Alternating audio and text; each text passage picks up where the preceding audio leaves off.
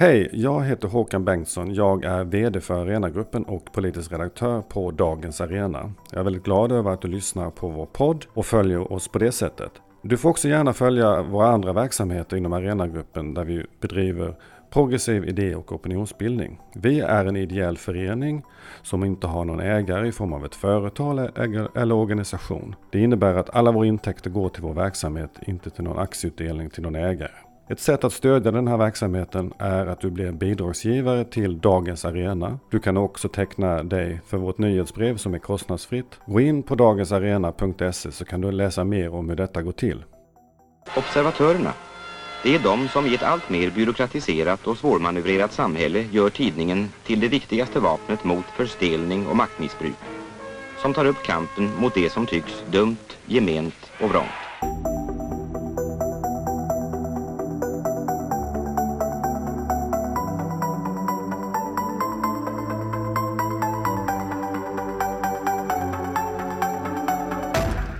Varmt välkommen till dagens Arenas intervjupodd. Det är jag som är Jonas Nordling och det är jag som rattar den här podden. Och varmt välkommen säger jag till dagens gäst, Maria Ripenberg. Tack så mycket. Vi sitter här hemma hos dig i Uppsala och vi ska prata om din nyskrivna, eller nyutkomna, bok. Men jag tänker vi börjar i en kanske mer artig ände, både för dig och för läsaren, nämligen att prata lite om vem är du då? Ja, vem är jag? Jag, jag är journalist, har jobbat eh, i många år med allt möjligt inom journalistiken. Allt från reporter till nyhetschef till opinionsbildare. Just nu är jag ledarskribent, debattredaktör och ehm, ja, moderator. Jobbar mycket med debatt och opinionsbildning kan man säga. Men jag är också musiker och sångerska i ett jazzband.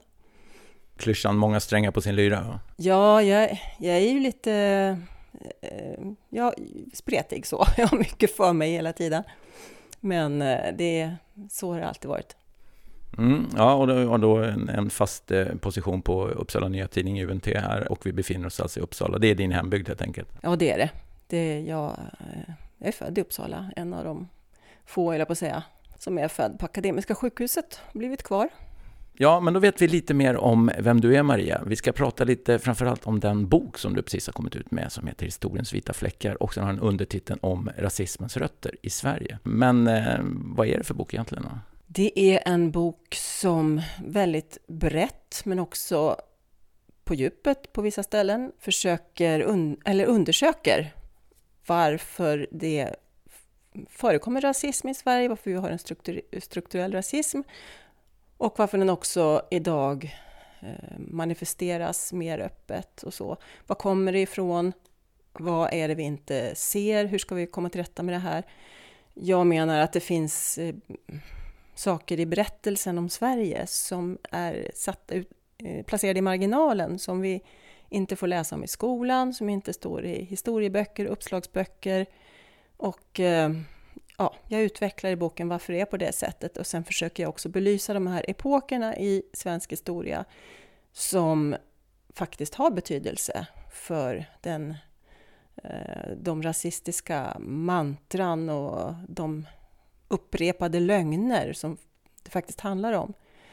Eh, stereotyper av människor som upprepas och upprepas i sekler och som fortfarande hörs idag. Mm, jag tänkte vi skulle gå in lite närmare på vissa delar av boken, men eh, man kanske inte ska börja i ändan varför du ens började skriva på den. Ja, alltså jag eh, har ju varit okunnig om de här sakerna själv. Jag har trott att jag har varit hyggligt duktig på svensk historia, gått gymnasiet, samhällsvetenskapligt program, pluggat på universitetet, läst statskunskap och känt att jag varit hyfsat allmänbildad. Men eh, jag, för några år sedan så pratade jag väldigt mycket om just historia och samhällsfrågor och rasism med ett par personer i familjen som betyder väldigt mycket för mig. Det är dels min dotter Linnea som är, eh, som är eh, idéhistoriker och hennes man Faid Alinor som då pluggade historia och um, var aktiv i Afrosvenskarnas riksförbund som det hette då och bland annat guidade människor i Gamla stan, sådana här vandringar som anordnas i, i slaveriets fotspår. Den svenska slavhandeln då, som jag gick ett par gånger, de här guidade rundvandringarna. Det var väldigt intressant och jag fick mycket nya perspektiv och mycket nya frågor i huvudet så att jag började intressera mig för det här. Och gick liksom all in. Så att jag började läsa böcker och eh, artiklar av forskare. Jag besökte seminarier. Jag var på ett seminarium i Lövstabruk som har en väldigt livlig kulturverksamhet. Ett seminarium som handlade just om, om, om svensk slavhandel och järnet från Lövsta. Eh, det var en professor i ekonomisk historia som heter Göran Rydén och en eh, arkeolog, historiker eh, som eh, eh, är anställd på Historiska museet som heter Eh, Jonas Monier Nordin som pratade just om, alltså Göran Rydén har ju skrivit en, en bok som handlar om det svenska järnets enorma betydelse för den atlantiska ekonomin, som det heter då, med slavhandeln, slaveriet, alla hackor och macheter som användes på slavplantagerna var ju tillverkade av järn från Norduppland, för det var det absolut bästa järnet på hela marknaden. Och så användes också järn från Bergslagen eh, som alltså järnplattor som kallades för Voyage Iron som betalningsmedel då när man inhandlade människor på Afrikas västkust. Eh, det här hade ju stor betydelse för slavhandeln så att det var en enorm ögonöppnare för mig och eh, på det här seminariet var också Johan De Geer, konstnären, som eh, hade blivit approcherad på kort tid av flera personer som hade tagit upp att han var ättling till en slavhandlare. Så han var själv lite så här omtumlad och började luska i de här sakerna. Så han har ju skrivit en bok om det som har kommit nyligen. Så det var så det började egentligen och eh, jag samlade på mig en hel del material och läste in mig och så skrev jag just till den 9 oktober 2014 var det tror jag.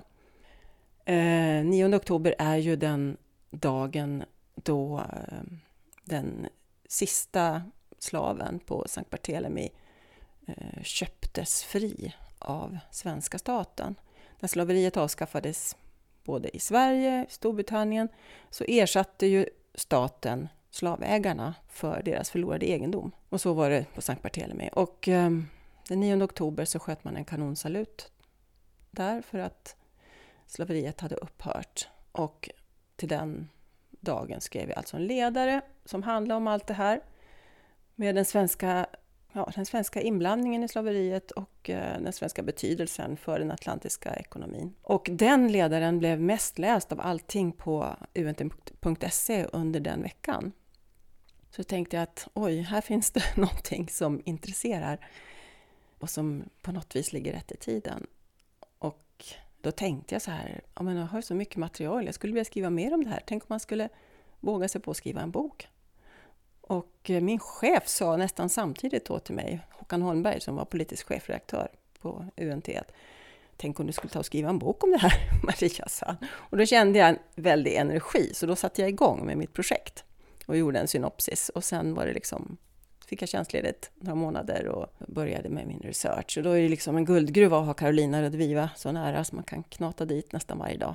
Och sen åkte jag till Ghana och eh, följde den svenska slavhandelns fotspår även där. De slavfort och andra eh, handelsstationer som upprättades där. Och eh, jag var i England och London och gick min egen lilla slaverivandring där. Det är jättespännande. Det finns ju museer, bra museer för sånt både i Liverpool och London. Så att researchen tog rätt så lång tid kan jag säga, men eh, det var jättespännande. man måste bli lite besatt för att klara av en sån här uppgift. Det är ju en, en hel del som har skildrat olika delar av den här uh, svenska historien. Men vad tillför din bok som inte tidigare böcker har visat?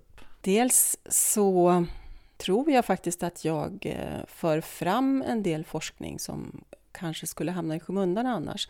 Det finns ju oerhört bra, välskrivna böcker som inte når ut riktigt. Det kan vara till exempel som den här boken om järnet i den atlantiska ekonomin. Den är skriven på engelska. Göran Rydén har skrivit ihop med Chris Evans då, som är brittisk forskare. Eh, det är en tjock bok, den är utgiven på ett mindre akademiskt förlag och kostar över tusen kronor och så vidare. Det är kanske inte den man springer och köper i första hand, men det jätt, finns jätteviktig information där som är en pusselbit i det här. Och eh, kanske jag kan intressera fler personer för den, för att läsa mer också i den boken. Och det är samma sak med Holger Weiss i, vid Åbo Akademi, har ju skrivit nyligen då för några år sedan en fantastiskt intressant bok som är faktiskt väldigt lättillgänglig, som fler borde läsa. Som handlar om eh, slavhandel under svensk flagg, som har varit en jätteviktig källa också för mig. Eh, så dels, dels så tror jag att jag kan, jag hoppas, Fredrik Thomassons forskning till exempel om, om slavlagarna och så eh, på Sankt Barthélemy. Jag, jag hoppas att jag kan väcka intresse för den forskning som finns och som absolut inte kommer med i svenska läromedel idag, för det har jag kollat. Eh, och som inte heller nämns särskilt ofta i medier. Och, jag menar, tittar man i Nationalencyklopedin hittar man ingenting om slavhandel på Sankt Barthélemy, det står bara handel. Det är rätt så fantastiskt tycker jag. Så att, och sen är det liksom bredden. Jag har försökt få med, jag skriver ju om eh, rasism i, i medier, i böcker, i musik, jazzmusik, sammanhang och så vidare. Eh, en liten exposé över hur det har varit i Sverige, rasbiologi, eh, den svenska självbilden har jag skrivit rätt mycket om. Jag har skrivit om skolpropagandan mellan 1850 och 1950 som var eh, som en myndighetsstyrd propaganda över hur svenska barn skulle se på sina förfäder och sin nation och sin, sitt eget, sin egen nationalkaraktär och sina gener och så vidare. Eh, där har ju Herbert Tingsten skrivit om tidigare på 60-talet. Så att jag försöker få den här överblicken. Så att man, man ser den här mönstren och röda tråden. Och så kopplar jag ihop det med rasism idag, Framförallt hudfärgsrasismen, för jag tycker att den talas det väldigt lite om, trots att den är så omfattande och trots att menar, EU slog fast förra året, återigen, att den största anledningen till diskriminering i Sverige och i EU är hudfärg. Och eh, tittar man på Brottsförebyggande rådets eh, brotts, alltså hatbrottsstatistik så är de afrofobiska hatbrotten eh, överrepresenterade med, ja, senast var det 240 procent, alltså det är mm, fyra, fem gånger fler än andra typer av rasistiska hatbrott. Så att, och det blir väldigt lite uppmärksammat. Så därför har jag fokuserat rätt mycket på, på afrofobi och den typen av, av rasism. Du skildrar den ju från ett väldigt personligt perspektiv och placerar både dig själv och din eh, familjebakgrund och din släkt i, i en kontext. Är det ett medvetet drag eller blev det bara så? Nej, det är faktiskt medvetet. Dels för att boken, jag vill verkligen poängtera att det här är min egen eh, ska man säga, inte uppgörelse, låter så väldigt pompöst och, och men, men det är min egen undersökning och eh, min egen, eh, liksom, mitt eget lärande kan man säga. Liksom, jag har gått in i det här för att jag ville lära mig mer om den svenska historien. Alla de här aspekterna som flyttades ut i marginalen efter andra världskriget när man insåg vart rasbiologi och rashygien som Sverige hade pläderat så starkt för i många år, vart, vart det kunde ta vägen.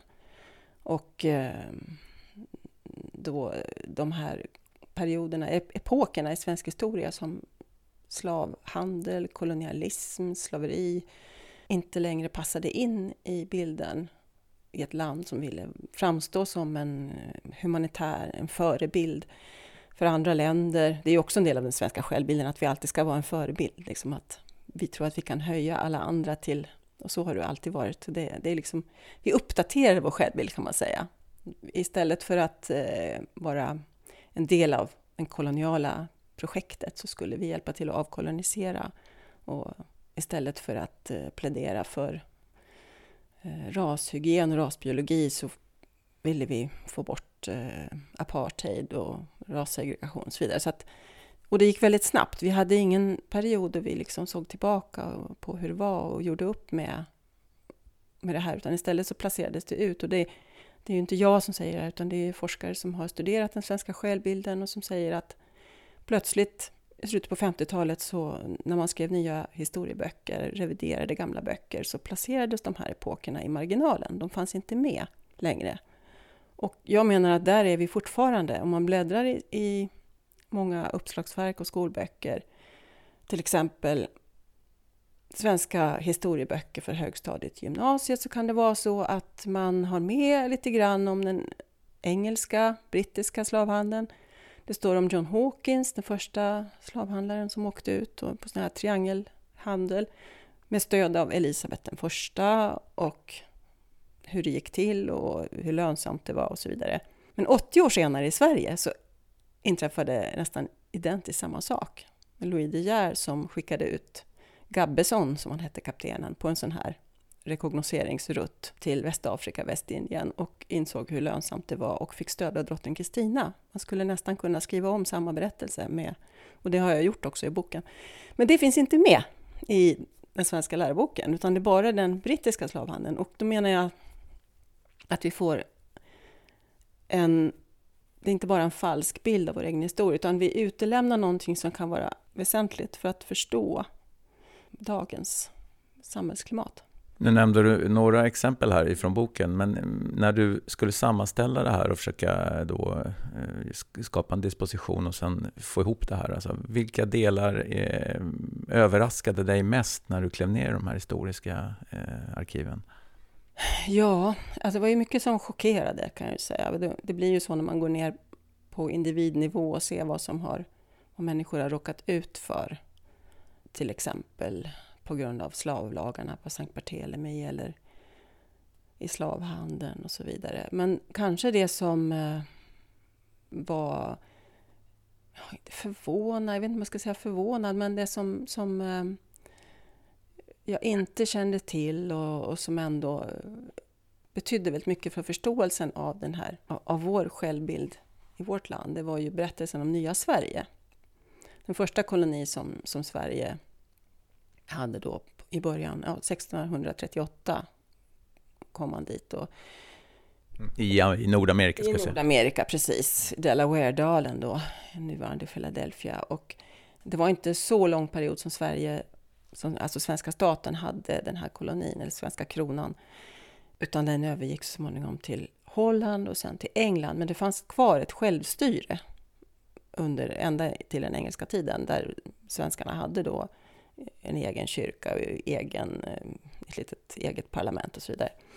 Så att eh, just de här myterna som har florerat kring nya Sverige plus att man fortfarande idag jubilerar den här kolonin. Det tycker jag är så oerhört fascinerande att man, att man kan göra det. Jag, jag vet inte om det är något annat land som jubilerar sina gamla kolonier idag. Jag tror inte att de skulle våga göra det. Men det gör Sverige vi har såna här nya Sverige-jubileer med jämna mellanrum med drottningen och kungen och, och ja, festligheter och högtidliga tal och man till och med präglar mynt och ger ut frimärken för att fira det här. Men det var ju så att man, man kom till det, det här jungfruliga landet som man säger att man i de här högtidliga talen och säger att svenskarna kom till. Det var ju redan bebott och det var jaktmarker, odlingsmarker för människor som levde där framförallt eh, Lenape-folket då. Men redan från början så, började, så när svenskarna skickade hem brev och de här prästerna som kom i olika omgångar i slutet på 1600-talet, början på 1700-talet för de här indianmissionerna som alla misslyckades för att ursprungsinvånarna där, de lyckades hålla ifrån sig kristendomen, de var inte intresserade. Men de skickade brev hem där det hette nästan ordagrant att svenskarna har så god hand med indianerna, vilket resulterar i att indianerna blir så oerhört vänligt inställda till svenskarna och så trofasta. Och en indian kan göra nästan vad som helst för att undsätta en svensk och, och så vidare. Eh, och det där fortsatte att klinga i historiska skildringar och, än idag, om man tittar på Wikipedia på Nya Sverige, så står det nästan precis så att svenskarna och indianerna kom så väldigt bra överens och så vidare. Och det här finns det en forskare i, eh, en professor vid Linnéuniversitetet som heter Gunlög Fur som har skrivit om. Och det här tyckte jag var jättespännande. För eh, hur det uppstår en sån här och vilka perspektiv man använder. Och hon gjorde en jätterolig, hon vände på det här och skrev att um, det är ju som att de somalierna skulle säga i framtiden att, att somalierna hade så väldigt god hand med de svenska infödingarna när de kom till Sverige. Så att um, svenskarna förblev vänligt ställda till dem och det blev inga upplopp och kravaller som i en del andra länder. Alltså då förstår man ju vilken, vilka som är aktörer och hur, hur perspektiven, hur, vilka perspektiv vi, vi har när vi oreflekterat använder de här gamla formuleringarna. Så det är väldigt spännande. Och dessutom så var det ju så, och jag skriver en hel del om det här, att det, det var ju incidenter och det var, det var ju svenskar som blev mördade av ursprungsinvånare och det fanns planer på att massakrera alla Lenape, hela Lenape-folket. Och Lenape-folket, där fanns det personer som ville massakrera alla svenskarna. Så att mer kärvänligt än så var det egentligen inte. Det finns en annan myt också, att slaveriet aldrig slog rot bland svenskarna i nya Sverige. Men eh, det går ju inte särskilt många år. Alltså slav, slavarna var ju inte så många 1638 när de kom. Det fanns en dokumenterad slav som svenskarna köpte när de var ute och handlade mat på någon ö. Eh, han hette Antoni Svart. Men sen vid 1650-talet och framåt så ökade ju införseln av, av eh, förslavade afrikaner. Eh, holländarna var ju stora aktörer och det här växte ju på ganska snabbt framåt 1700-talet och så.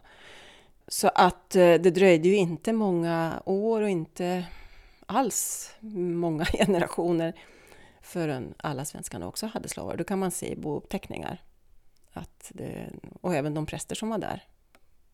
De diskuterade gärna hanteringen av förslavade afrikaner och hur man behandlar dem och att de skulle kristnas och döpas och allt det här. Men inte slaveriet i sig, utan de hade egna slavar på gårdarna.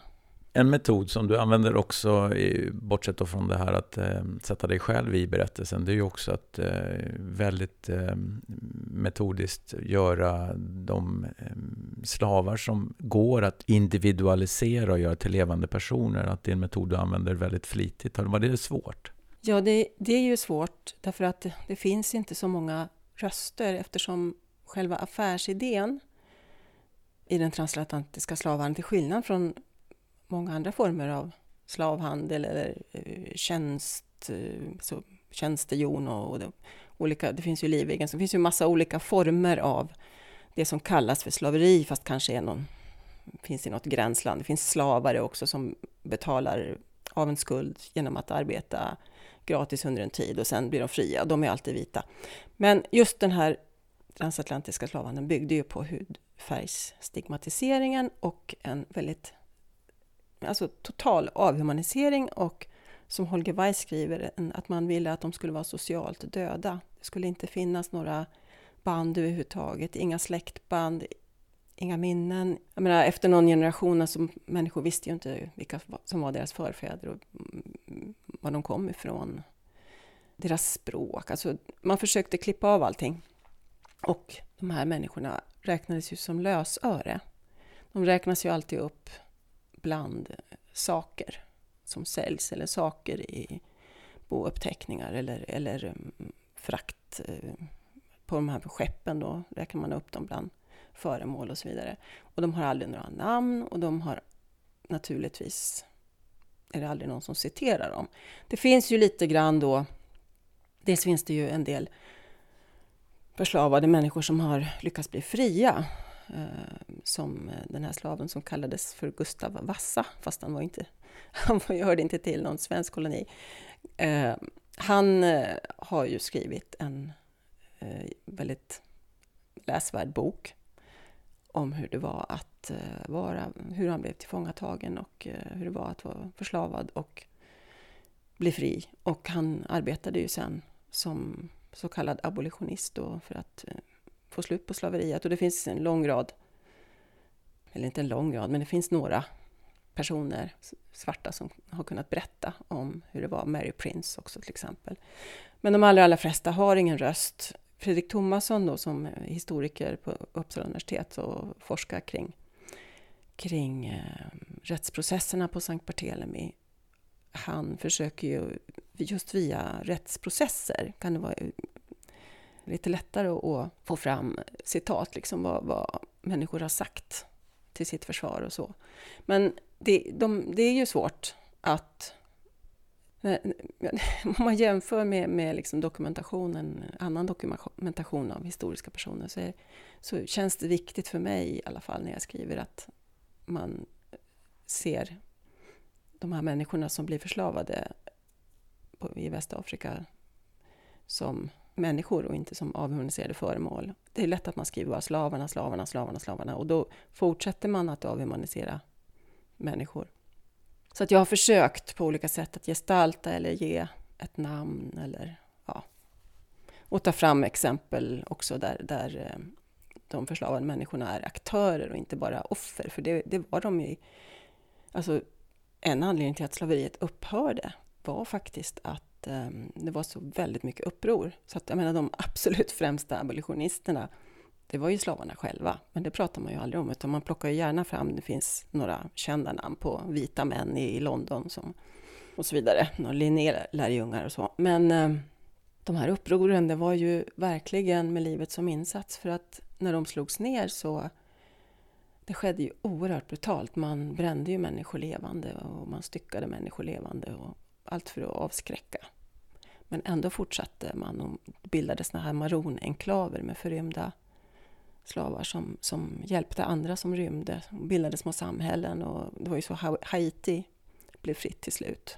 Och på slavskeppen så var det så många som var tionde skepp försökte de, de inlåsta människorna där ta över redan i hamnen.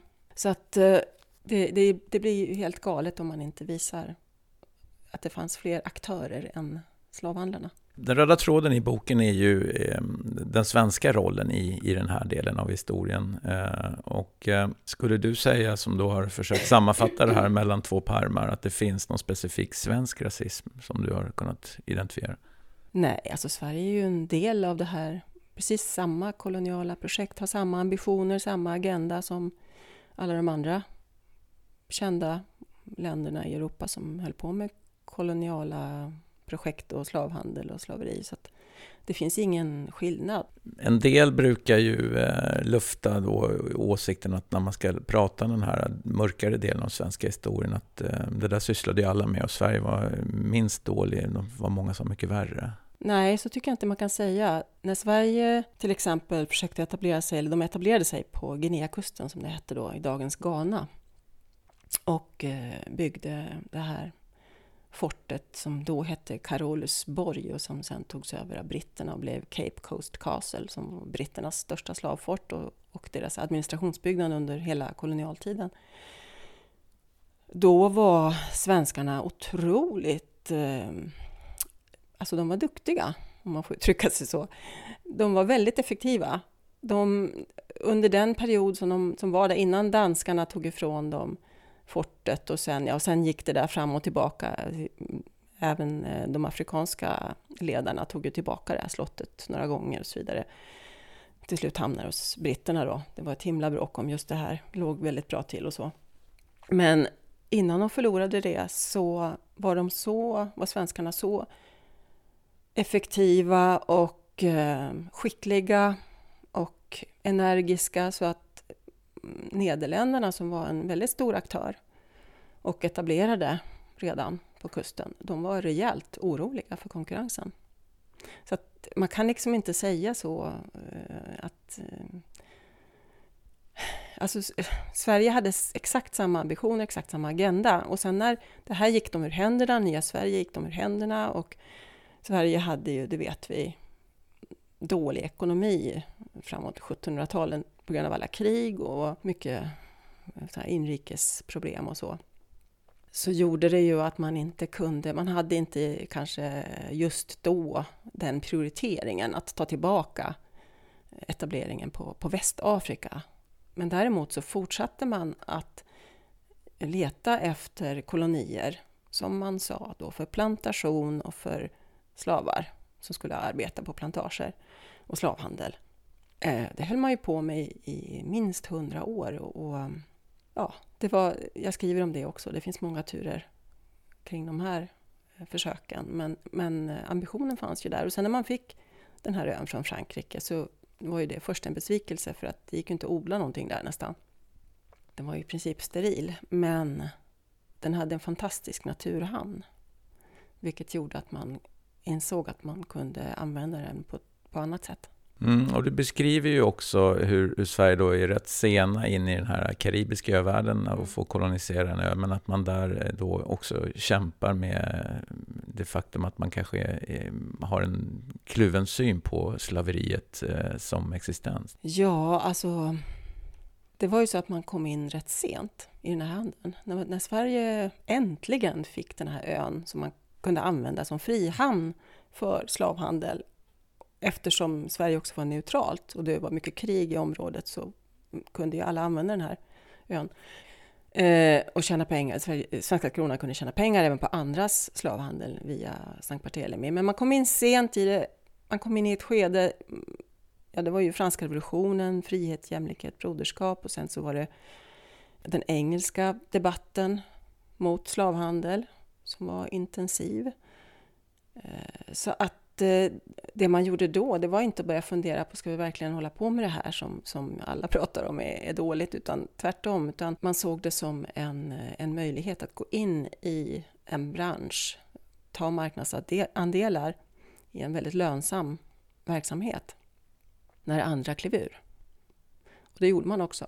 Och eh, när britterna då, som i många år eh, tjatade och tjatade på Sverige att vi skulle sluta med slavhandeln. När de äntligen lyckades förmå kungen att utfärda en sån här proklamation då, och till och med införa dödsstraff för transatlantisk slavhandel, till och med att befatta sig överhuvudtaget med den typen av slavhandel, så valde ju myndigheterna på den svenska kolonin att tolka det som att ja, ja, den transatlantiska slavhandeln, den, den, den kanske är förbjuden nu, men den inomkaribiska, den har ingen sagt någonting om.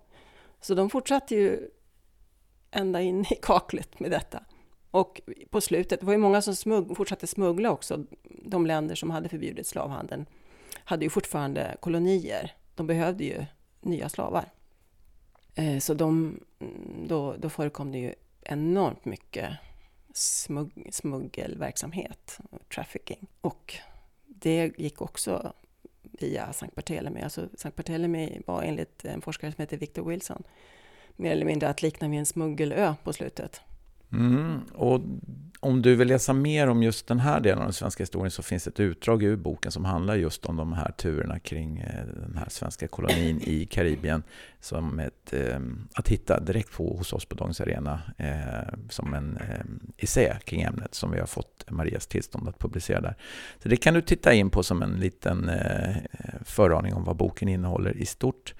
En sak som eh, i din bok Maria som jag tyckte var en, en liten eh, aha-upplevelse, det var den delen som handlar om eh, situationen i belgiska Kongo. Jag hade ingen aning om att svenskar var så aktivt eh, inblandade i den mörka delen av mänsklighetens historia. Ja, det var ju ganska nytt för mig också.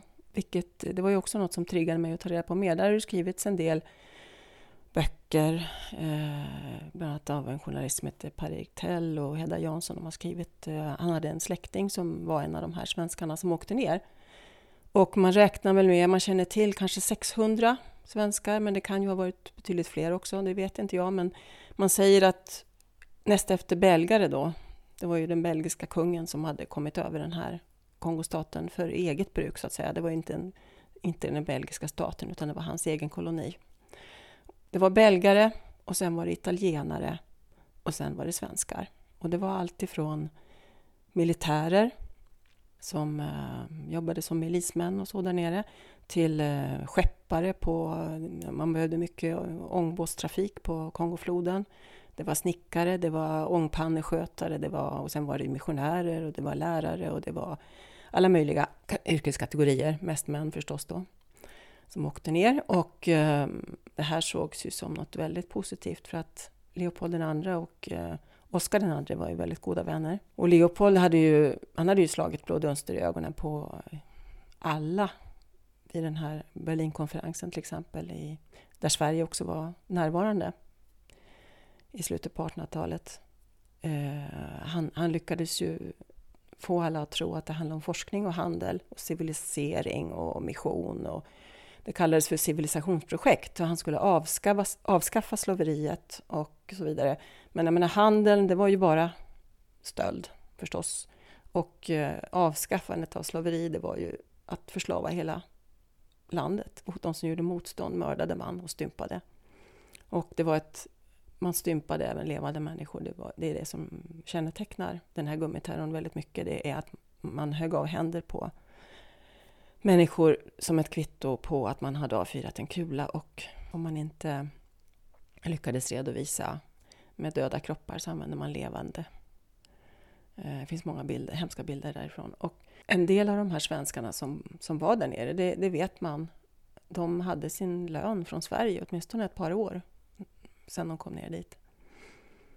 Så det finns eh, ett kraftigt svenskt inslag där. Italienarna tog hem sina när, de, eh, när det började komma ut vad som pågick i Kongostaten.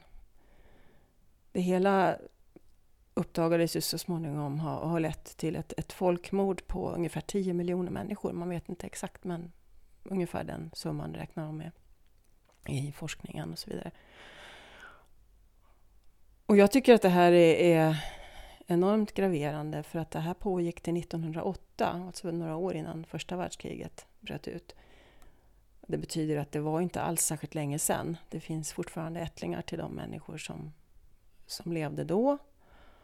Kanske till sådana som var, som var med.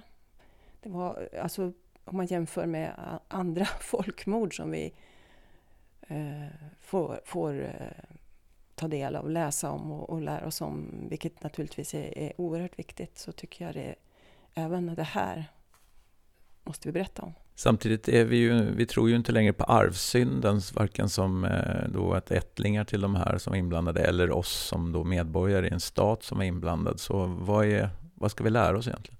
Det handlar ju inte om skuld. Det är inte därför heller som vi, vi pratar om förintelsen.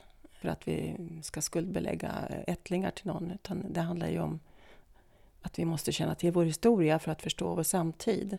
Jag menar att det, kan fin det finns ättlingar kvar till de, de kongoleser som, som var med om det här. Eh, och även här pratar man också väldigt mycket om... Eh, det fanns ju några missionärer som är kända, berömda för att de slog larm och försökte smuggla ut uppgifter om vad som hände och åkte hem och berättade och så vidare. Vilket gjorde att... Det, alltså man hatade ju... I Europa hatade man ju Leopold II när, han, när det här tog slut. Så att det var ju inte så att det fanns ett brett stöd, men, men kolonialismen i sig gjorde ju det här möjligt och samtidigt så har det glömts bort och i Belgien framför allt. Det är först nu man har byggt om det här museet eh, efter Leopold II för att berätta om vad som egentligen hände. Och man, men fortfarande hyllas han. Det finns alltså byster och statyer av Leopold II i Belgien. Det är ungefär som att vi skulle ha statyer av Hitler i Tyskland på olika håll. Det är ju på den nivån. Men varför finns det statyer av Leopold II?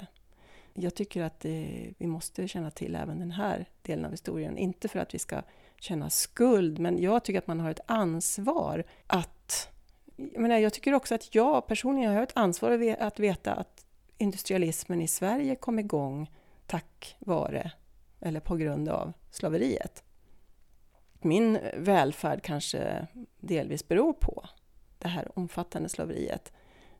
Det känns för mig som ett ansvar att känna till det. Men just det faktum att så många svenskar kände sig kallade att delta i det här eh, skräckväldet nere i belgiska Kongo, har du reflekterat någonting om det? Ja, en del kanske trodde att det var ett civilisationsprojekt, men jag har ju läst eh, vad de har skrivit själva och sagt själva. Och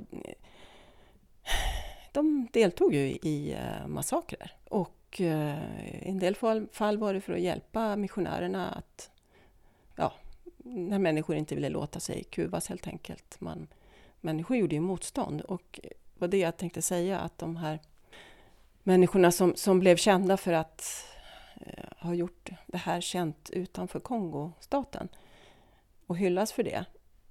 Då glömmer man ju att eh, all, alla de som dog i byarna, det var ju faktiskt också människor som gjorde motstånd mot det här. Som, det var ju också liksom ett, ett uppror, en, som var ju frihetskämpar för sitt land.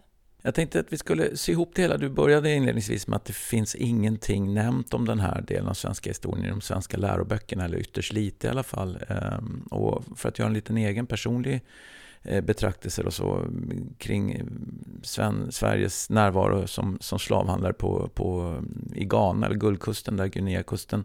Det ramlade jag på som, som växte upp på 70-talet via de här serieböckerna om Johan Wilde eh, jag antar att det säger väl en del om min konsumtion av litteratur på den tiden. Men, men på något sätt känns det som att skulle man tänka sig att de här eh, historierna skulle paketeras på något annat sätt också, inte bara via en bok som den du har skrivit? Ja, absolut. Framförallt tycker jag att den här historien måste in i läroböckerna. Det, det, och jag tycker det är jätteroligt att eh, svenska historielärare är intresserade av min bok. Jag ska ju åka till Helsingfors och prata på eh, Svenska historiedagarna där på inbjudan av då Svenska historielärare, deras förening. Så att, och det finns också ett intresse på Uppsala universitet och så vidare. Så jag hoppas ju att det blir ringar på vattnet och att den här, den här boken ska ju liksom, ja, nu släpper jag den, nu får den börja jobba själv. Men eh, varför inte fler serieböcker? Det har ju gått i perioder lite grann det här. Det, den här avhandlingen har jag inte nämnt, det borde jag nämna. Jörgen Novaki som skrev en avhandling om eh, koloni, alltså svenska mm, handelsbolaget, Svenska Afrikakompaniet 1990. Och den har ju inte heller... De som är intresserade av det här känner naturligtvis till den, men den har inte blivit så spridd som den borde ha blivit kanske. Men det har gått lite i vågor det här och det kanske var en period då, då det var mera intresse för dem, de här epokerna. Och sen har det fallit i glömska igen. Men eftersom i Sverige har ju rasismen bara blivit mer och mer normaliserad sen 90-talet så känner jag att eh, jag gärna vill bidra till en ökad diskussion om de här epokernas betydelse. Mm.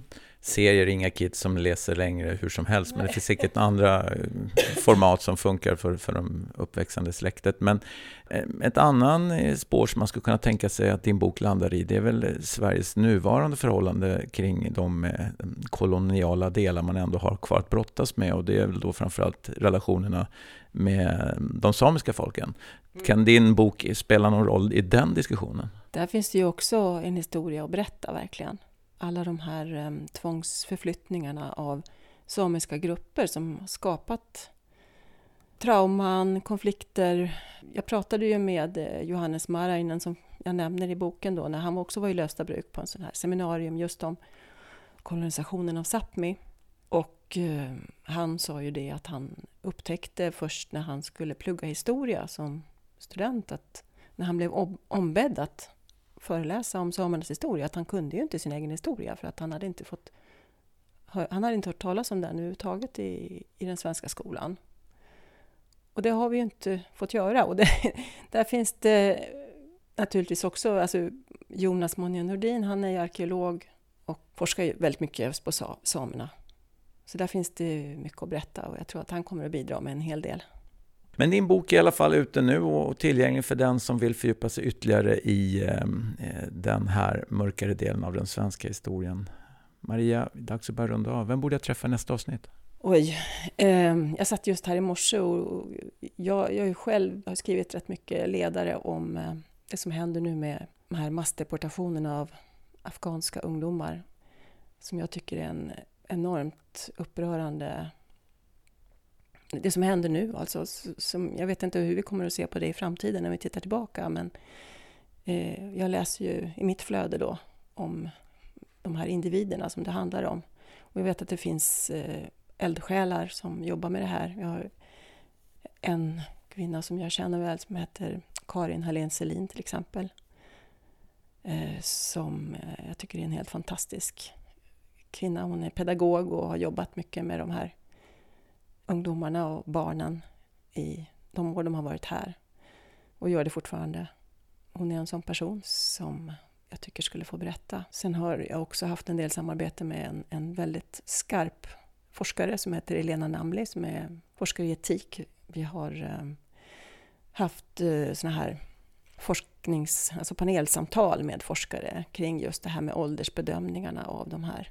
Alltså ur medicinskt perspektiv, juridiskt perspektiv, etiskt perspektiv.